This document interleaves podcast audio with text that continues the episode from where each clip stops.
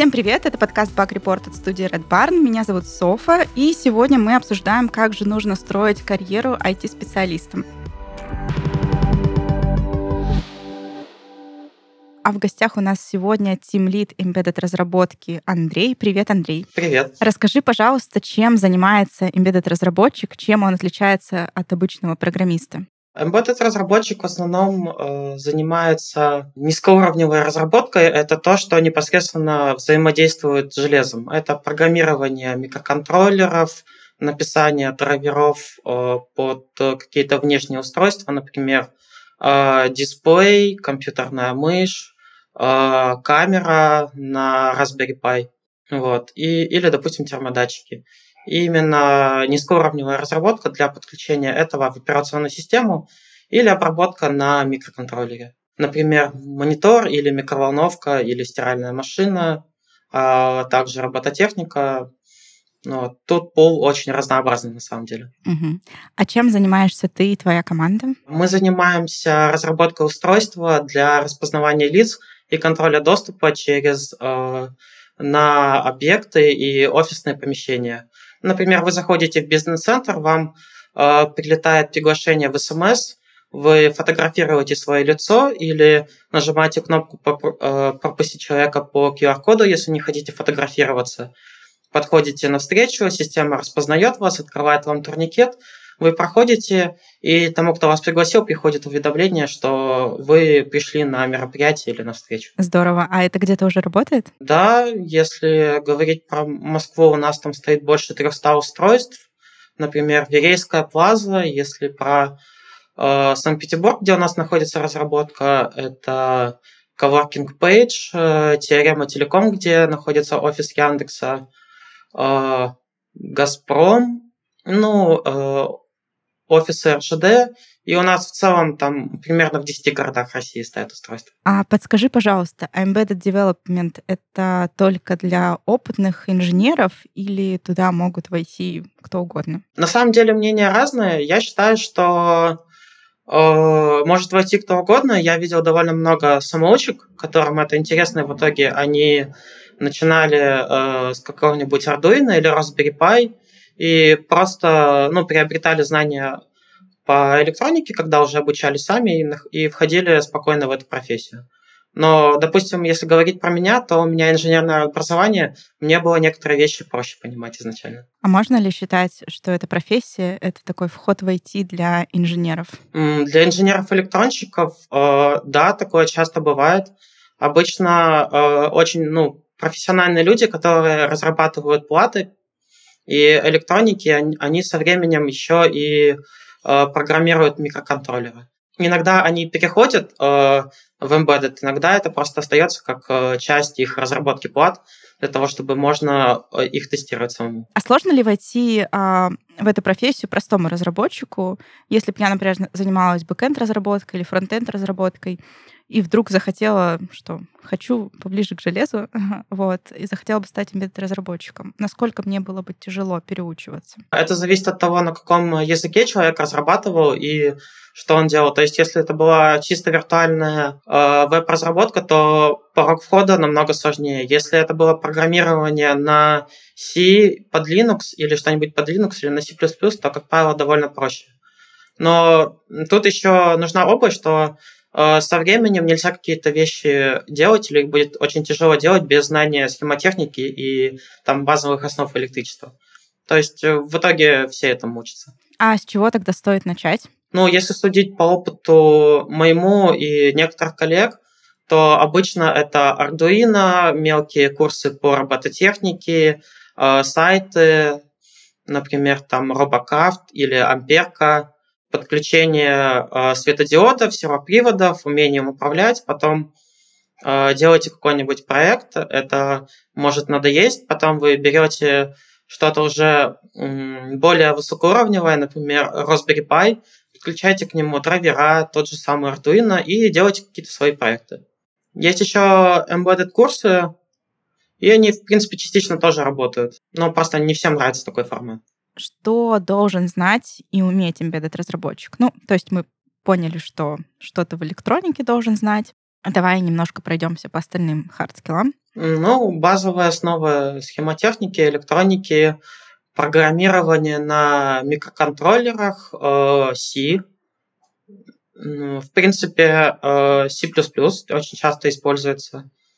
Вот. Если мы говорим про что-то новое, то есть люди, которые программируют микроконтроллеры на Rust, но это не стандартная индустрия сейчас далеко. Алгоритмы, обработка сигналов, основы, то, что преподают на теории автоматизированного управления, ТАУ, САУ. А этому можно, в принципе, самому обучиться? Ну, то есть там сесть, поковырять какие-нибудь платы, что-то поделать такое? В целом, да. Я даже знаю людей, которые сами пришли в профессию как самоучки. То есть это люди, которые увлекались умным домом и делали сначала для себя какие-нибудь такие проекты, потом, допустим, им нравилась обработка аудиосигналов. В результате вот один из моих коллег, он сам сделал устройство, проигрыватель, аудиопроигрыватель, плеер.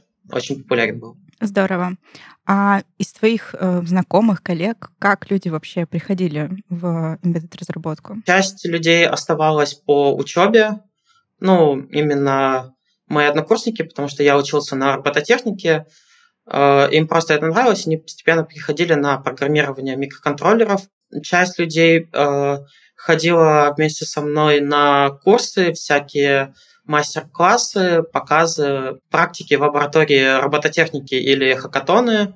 А часть людей пилила какие-то свои проекты для умного дома. А были какие-нибудь такие ситуации, что человек вообще не технарь, но внезапно пришел в embedded-разработку? Знаешь таких ребят? Да, я знаю одного такого человека. Он учился на юридическом год, потом бросил, стал работать продажником. После продаж он стал увлекаться компьютерами, работал сисадмином, настройщиком компьютеров. Потом ему стал нравиться блокчейн.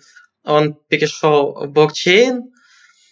Потом ему надоело разрабатывать блокчейн, он пришел к нам, мы его уже обучали в компании embedded-разработки. То есть, в принципе, можно джуном прийти в какую-то компанию, то есть практически ничего не зная, и тебя этому обучат? Или же все-таки нужно уже иметь какой-то бэкграунд? Это компании зависит, обычно нет. То есть нужен бэкграунд либо в разработке, вот, хороший, и желание научиться. Вот, либо знать какие-то основы протоколов, схемотехники. Порог входа в профессию, как правило, немного выше, чем в обычный бэкэнд. Ну, давай тогда еще обсудим по навыкам. Должен ли человек уметь там прям паять? Не просто типа разбираться, где там что есть? Ну, желательно, но не обязательно. Допустим, все embedded-разработчики, которых я знаю, умеют паять, но они обычно это в свободное время делают. То есть это просто очень удобно, когда у тебя что-то сломалось или что-то, как обычно, не работает, ты хочешь разобраться, подключить какой-нибудь прибор, посмотреть, как сигнал себя ведет. И если, допустим, это какой-нибудь не пропай дорожки или неправильно что-то сделано, ты можешь просто сам на месте это починить. Но, как правило, это не обязательное знание. То есть, в принципе, когда собесит embedded-разработчика, это не является ни плюсом, ни минусом, да? Нет, ну, плюсом является, но минусом точно не является. Ну, то есть, читать схемы, как правило, это нужно, это полезно, но самим разрабатывать схемы, как правило, не надо. Давай тогда дальше по навыкам. Что по поводу физики, математики? Насколько глубокое знание должно быть там и там? Физики — это обычно основы для работы с электротехникой. Ну, там закон Ома, как работают там переходные процессы, диоды, конденсаторы. Вот в таком ключе. В плане математики это основы для того, что изучают в университете на ТАУ. То есть регулирование, преобразование Фурье очень бывает полезно для аудиосигналов. Часть матанализа, дифференциальное уравнение и вычислительные методы, они, в принципе, помогают. Ну, то есть это должно быть на таком уровне, что ты должен прям разбираться, откуда что, как взялось, или просто уметь этим пользоваться? Ну, скорее уметь этим пользоваться и понимать, как и зачем это применяется. Немножко такой внезапный навык для embedded-разработчика.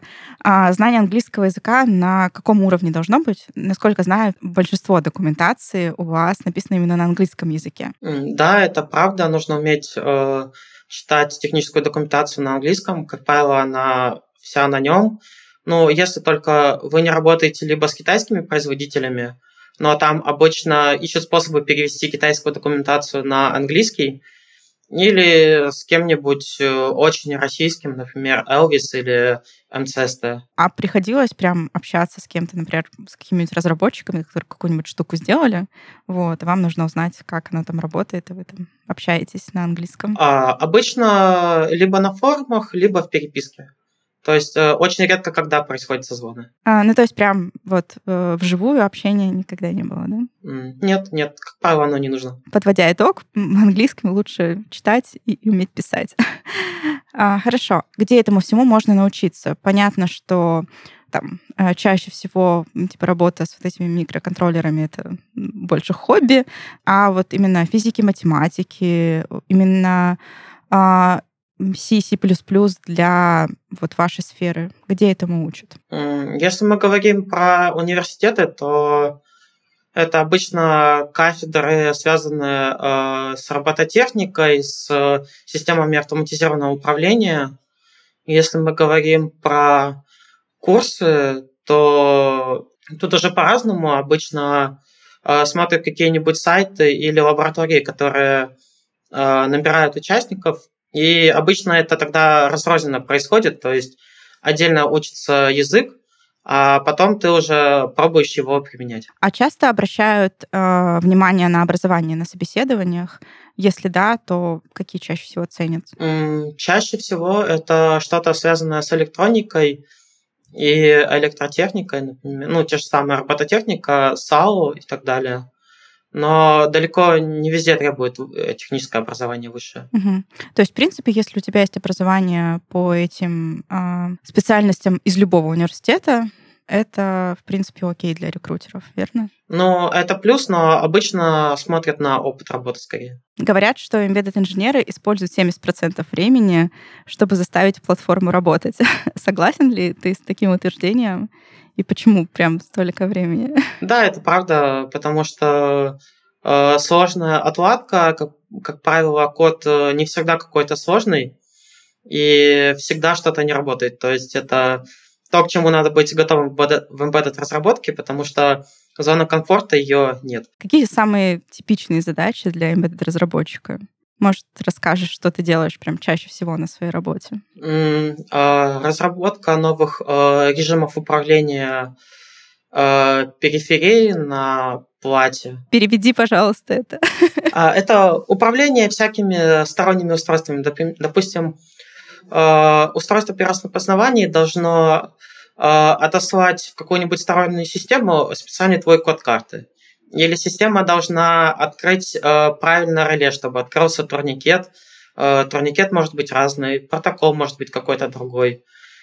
Есть подсветка ИК декоративная. Иногда нужно, чтобы она как-то по-особому меняла цвет. Но вот, нужно правильно регулироваться. Иногда вдруг выясняется, что какой-то компонент на плате впаяли не тот, и нужно переделать драйвер для USB, чтобы изображение с камеры поступало на платформу. А насколько большие чаще всего задачи? Например, я работаю с обычными программистами, с бэкэндерами, фронтендерами, ну и у нас задачи там, ну, самое большое, там, 8 часов и так далее, ну, мы декомпозируем. А у вас можно вообще до таких маленьких сроков доходить? Или у вас там все исчисляется днями, неделями? Ну, обычно мы планируем в команде задачу на неделю. Мы берем какой-то ползадач, но всегда есть риск, что что-то не получится. Или в драйвере будет какая-то проблема от производителя, его надо переделать. Или нельзя вовремя получить документацию, или какие-нибудь ошибки при проектировании платы, что очень часто бывает. Допустим, тебе приносят какой-то прототип, который не запускается, потому что подрядчики из Китая неправильно сделали пины для дисплея, и в итоге появляется дым из платы. А как вы вообще тогда планируете, если у вас настолько много факторов, которые зависят не от вас? Мы закладываем риски при планировании, выделяем задачи, которые мы точно сможем сделать, и задачи, которые, допустим, для ресерча или тестирования прототипов. А подскажи, пожалуйста, а embedded-разработчики как-нибудь связаны с кибербезопасностью? И вообще должны ли они отвечать? Вы в любом случае передаете какие-то данные. Ты говоришь про биометрию, это вообще сильно персональные данные, скажем так. А отвечаете ли вы за это? Не совсем. Мы отвечаем немного за другую часть, за то, чтобы не прошла кража интеллектуальной собственности с устройства. То есть мы должны сделать так, чтобы к устройству физически нельзя было получить доступ. Ну, допустим, не то, что касается при общении по Ethernet или по обычному REST API, а, допустим, можно ли вытащить мозг устройства, допустим, снять его прошивку и ее расшифровать? Можно ли получить какие-то логи и подключиться, подпаяв там контакты к плате? Вот, мы отвечаем за такую часть. А часто вы взаимодействуете с информационной безопасностью? Например, вы решили делать какую-то штуку, которая там анализирует лицо, там считывает, не знаю, отпечаток пальца, и там ходите, спрашиваете, а можете вообще это делать или нет? Да, у нас занимаются этим отдельные люди. Это скорее менеджмент, а не разработка. Там именно должна быть сертификация и соответствование определенным правилам. То есть вы в основном отвечаете за то, чтобы данные никто не украл? Ну, да, именно низкоуровневая часть.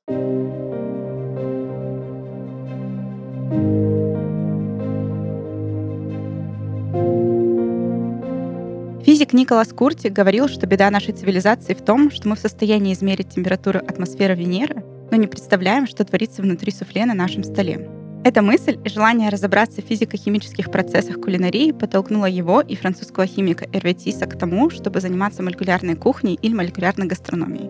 Многие полагают, что молекулярная кухня — это фокусы, пищевые добавки и жидкий азот, однако это далеко от истины. На самом деле все гораздо сложнее и интереснее. Эрве Тисс, о котором мы упомянули ранее, экспериментировал над едой еще в 80-х годах XX века. Он использовал различные техники и инструменты, чтобы придать типичным блюдам нетипичный вкус, вид и текстуру. Поэтому можно с уверенностью сказать, что молекулярная кухня строится на применении точных научных фактов — температуры жарки, время варки и так далее. Каждый факт позволяет добиться необходимых результатов, например, создать спагетти из супа или сделать десерт со вкусом шпината. Сначала молекулярная кухня не воспринималась всерьез, но с течением времени многие повара увидели в этом не просто необычный подход к еде, а настоящее искусство. Сегодня молекулярной кулинарией занимается масса именитых шефов. Например, Ферран Адриа, испанский шеф-повар, открыл лабораторию при ресторане, где проводил множество экспериментов. А англичанин Хестон Блюменталь говорит, что его кулинария — это научный подход к приготовлению пищи и использованию инноваций, чтобы пробудить в публике необыкновенные чувства и эмоции. В команде ВК тоже используют новейшие разработки, чтобы делиться своим опытом с другими. А еще они влияют на развитие всей индустрии, создавая уникальные сервисы и продукты, которые улучшают качество жизни пользователей. Уже более 20 лет ВК создает технологии, которые решают повседневные задачи миллионов людей. Продуктами компании пользуются 9 из 10 пользователей Рунета. Сегодня в ВК насчитывается более 200 технологических проектов, над которыми работают более 10 тысяч сотрудников. И вы можете стать одним из них. Чтобы создавать лучшие решения, ВК предлагает лучшие условия для своей команды. Комфортные офисы, программы обучения, профессиональные сообщества, гибкий график работы, расширенный пакет ДМС и компенсация спорта – это лишь часть программы бенефитов. Присоединяйтесь к ВК Team, чтобы создавать прорывные решения для пользователей и бизнеса. Кстати, подать заявку можно даже целой командой. Ссылка в описании.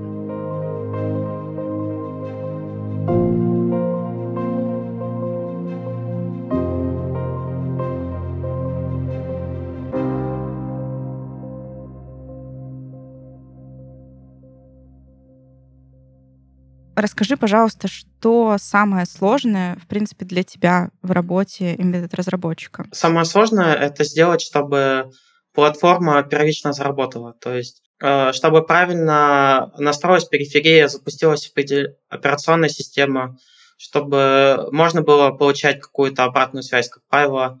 Вот, настройка и подготовка всего — это самый долгий процесс, болезненный. Ну, я просто представляю, когда там у моих ребят что-то не работает, у них там прям уже все взрывается, как ты не выгораешь, не там, нервничаешь постоянно, что оно опять не работает или все еще не работает. Просто это такая часть профессии, с которой надо смириться, потому что ничего не будет с первого раза работать, и это, в принципе, нормально, потому что Платы проектируют такие же люди, как ты. Иногда ты можешь что-то не так написать и сжечь 6 сервоприводов подряд.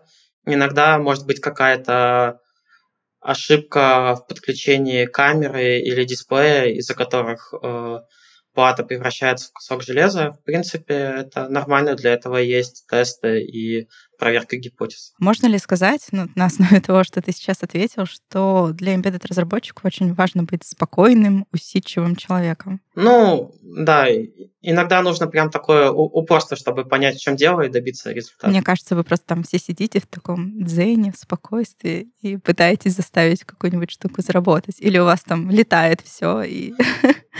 Иногда летает, иногда нервничают люди, но... Половина разработчиков, которые я знаю, они очень спокойные люди. Какие еще бывают сложности, с которыми чаще всего сталкиваются embedded-разработчики? Не всегда можно корректно протестировать свое решение. Это требует намного больше усилий. То есть, если для классической веб-разработки мы знаем, что там есть мануальное тестирование, есть юнит-тесты, которые пишет разработчик, есть интеграционные тесты, которые в зависимости от компании могут писать разработчики, могут писать... QA, то в embedded разработке иногда нужно придумывать какие-нибудь тестовые стенды. Не всегда тесты, которые ты напишешь, они покроют случаи, которые будут происходить в реальности. А у вас есть какие-нибудь специально обученные QA, которые именно для ваших задач? Нет, мы просто находили QA, которых уже обучали под конкретную специфику работы. И создавали им условия, там, тестовая секция, тестовые стенды, привозили турникеты, делали контакты, чтобы можно было удобно подключать. И в таком виде. То есть, в принципе, все сложности, про которые ты говоришь, которые есть у embedded-разработчиков, это все-таки сложности, именно связанные с железом, с ненаписанием кода. Как правило, да. От него можно ожидать все что угодно. Как ты считаешь, есть ли у вас, у embedded-разработчиков, какое-то определенное мышление? Отличается ли оно от мышления бэкэндеров или фронтендеров? В принципе, да, потому что ты взаимодействуешь не только с виртуальным миром, как в бэкэнде. Ты иногда думаешь, какой сигнал тебе должен поступить, что с ним может быть не так, может быть какие-то помехи, как их проще решить. На стороне софта можно ли что-то отфильтровать, какой-нибудь сигнал? Или нужно, допустим, в плате добавить какие-нибудь контуры, которые бы эти помехи гасили. То есть это больше связано именно со спецификой работы, нежели с каким-то внутренним спокойствием или еще чем-то таким? Это, как правило, именно специфика. А насколько сложно embedded-разработчику менять работу? То есть, когда ты работаешь бэкэндером, ты приходишь в другое место, там максимум, не знаю, структура может измениться, либо еще чего-нибудь, какие-нибудь паттерны другие. Когда ты уходишь в другую компанию, embedded-разработчиком, ты можешь совершенно другими вещами заниматься. Во многом микроконтроллеры везде похожи, одинаковые. Драйвера Linux тоже делаются по стандартным принципам. Есть специфика работы, что... Допустим, датчики или драйвера для газоанализаторов, они по специфике отличаются от каких-нибудь манипуляторов промышленных. То есть нужно уметь иногда при смене работы перестраиваться. А не получается ли такое, что ты, например, работал на одной зарплате, считался синьором в этой сфере, приходишь в другое место, и там ты просто джун, потому что ты с этим никак не работал? Тут мнения разные. Я считаю, что синьор — это не всегда про навыки кода, это про знание общих принципов и умение быстро в чем-то разобраться, найти ошибки и самостоятельно брать ответственность и решать задачи. Но редко, когда в embedded-разработке ты переходишь из одной компании в другую, и ты сразу все знаешь, как оно там устроено, и можешь сразу эффективно работать. Мы затронули такую тему, как синьоры, джуниоры. Можно ли вообще в embedded-разработке сделать грейды? Или это более сложно, чем для обычных программистов? Да нет, в целом такая ситуация, она плюс-минус стандартная. То есть некие общие принципы, знания протоколов, умение писать код. Можешь рассказать такие основные отличия, например, мидла от синьора? Синьоры обычно знают не только поверхностно, как работают стандартные протоколы UART, CAN, TCP, Ethernet и так далее. Они могут рассказать некоторые случаи знания тонких моментов, знания оптимизации. Допустим, то, что когда ты пишешь что-то на C, иногда в определенных случаях тебе выгодно вставлять куски ассемблера для оптимизации некоторых моментов. И, в принципе, это то, что периодически делают на микроконтроллерах. Что надо всегда следить за памятью. То, насколько самостоятельно человек может взять задачу себе и разбить ее. То есть, в принципе, похожие отличия, как и у обычных разработчиков. Да, в этом плане это так же, как и в стандартном вебе или десктопной разработке приложений. Давай тогда перейдем обратно к поиску работы. А сейчас вообще такие специалисты востребованы? Да, есть много компаний, которые занимаются IoT, это интернет вещей, компании, которые занимаются чем-то для промышленности, есть робототехника, есть, например, разработка дронов, как в Геоскане. А вот после недавних событий у нас же включилось импортозамещение, сейчас не стало больше вакансий из-за этого? Не всегда. Часть компаний, которые занимались какими-то такими передовыми вещами, они релоцировались из России. Часть разработчиков ушла, а компании местные, они еще не совсем до конца открылись.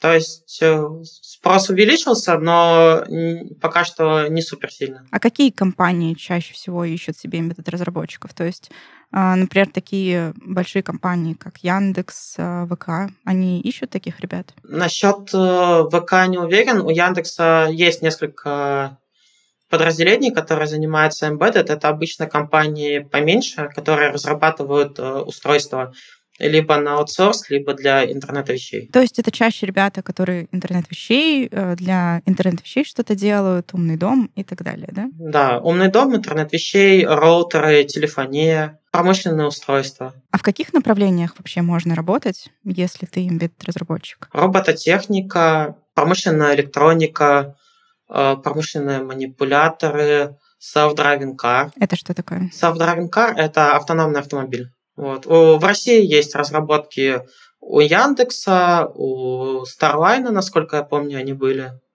Если про китайские поговорим, то это у Байду. Есть еще Google Car и Tesla. И много других компаний. Окей. А еще какие есть направления? Системы видеонаблюдения, умные камеры. С видеоаналитикой есть очень много таких проектов. И какая-нибудь мелкая электроника или электроника, допустим, для массового применения. Например, есть несколько компаний российских, которые там делают планшеты или российские телефоны. А ты всегда работал в российских компаниях? В целом, да. Да, я работал в ней, и сейчас я работаю в стартапе, который, в принципе, основали люди из России, можно считать российской компанией. Есть ли отличия, может быть, ты знаешь, между работой в российской компании и в зарубежной? Как правило, да, это в основном то, как процессы в компании построены. Например? Например, как люди относятся к планированию, к срокам, как быстро они принимают решения, насколько они следуют процессу, допустим. А нет такого, что если ты в России, тебе сложнее получить какие-то, платы для того, чтобы быстрее сделать, или какие-то другие вещи для ускорения разработки? Это скорее не от России зависит, а от каждой конкретной компании. То есть если менеджмент заинтересован, то, как правило, эти проблемы довольно быстро решаются. А есть ли отличия, ты сказал, что ты сейчас работаешь в стартапе, до этого работал в НИИ, есть ли отличия в работе в крупной какой-нибудь компании до небольшого стартапа? Да, в стартапе можно менять разные роли, как правило. В одном проекте ты можешь быть лидом, проект-менеджером, во втором разработчиком, в третьем просто консультировать. Гораздо больше ответственности приходится на себя брать, больше именно твоего влияния на какие-то решения. Разработка идет быстрее, намного больше приходится работать, чем больших компаний, где расписано все очень стабильно, за сроками особо никто не следит. А какие софт-скиллы нужно прокачивать embedded-разработчику? То есть мы обсудили, что они должны быть усидчивые, они должны быть более-менее спокойные. А что еще? Важна очень коммуникация с другими инженерами, которые разрабатывают электронику или механику. То есть нужно уметь договариваться, потому что, как правило, при разработке какого-нибудь устройства команда состоит там дизайнер или кто-нибудь из того, кто делает механику, на себя берет эту роль, разработчик электроники, программист embedded и еще бэкэнд-программист, если что-то это высокоуровневое. Поэтому всегда, допустим, мнения не всегда совпадают, что на какой стороне проще сделать, нужно уметь находить общий язык. А как ты держишь себя в информационном тонусе? Может быть, читаешь какие-то статьи, форумы, сайты? Да, я в основном читаю телеграм-каналы по Embedded, Medium и Хабр. А можешь посоветовать какие-нибудь телеграм-каналы? Он, по-моему, называется Pro Embedded. Угу. Ну, все достаточно просто. А какие сейчас тренды вообще есть в Embedded? И вообще бывает ли у вас такое, что... Вот сейчас все делают вот так.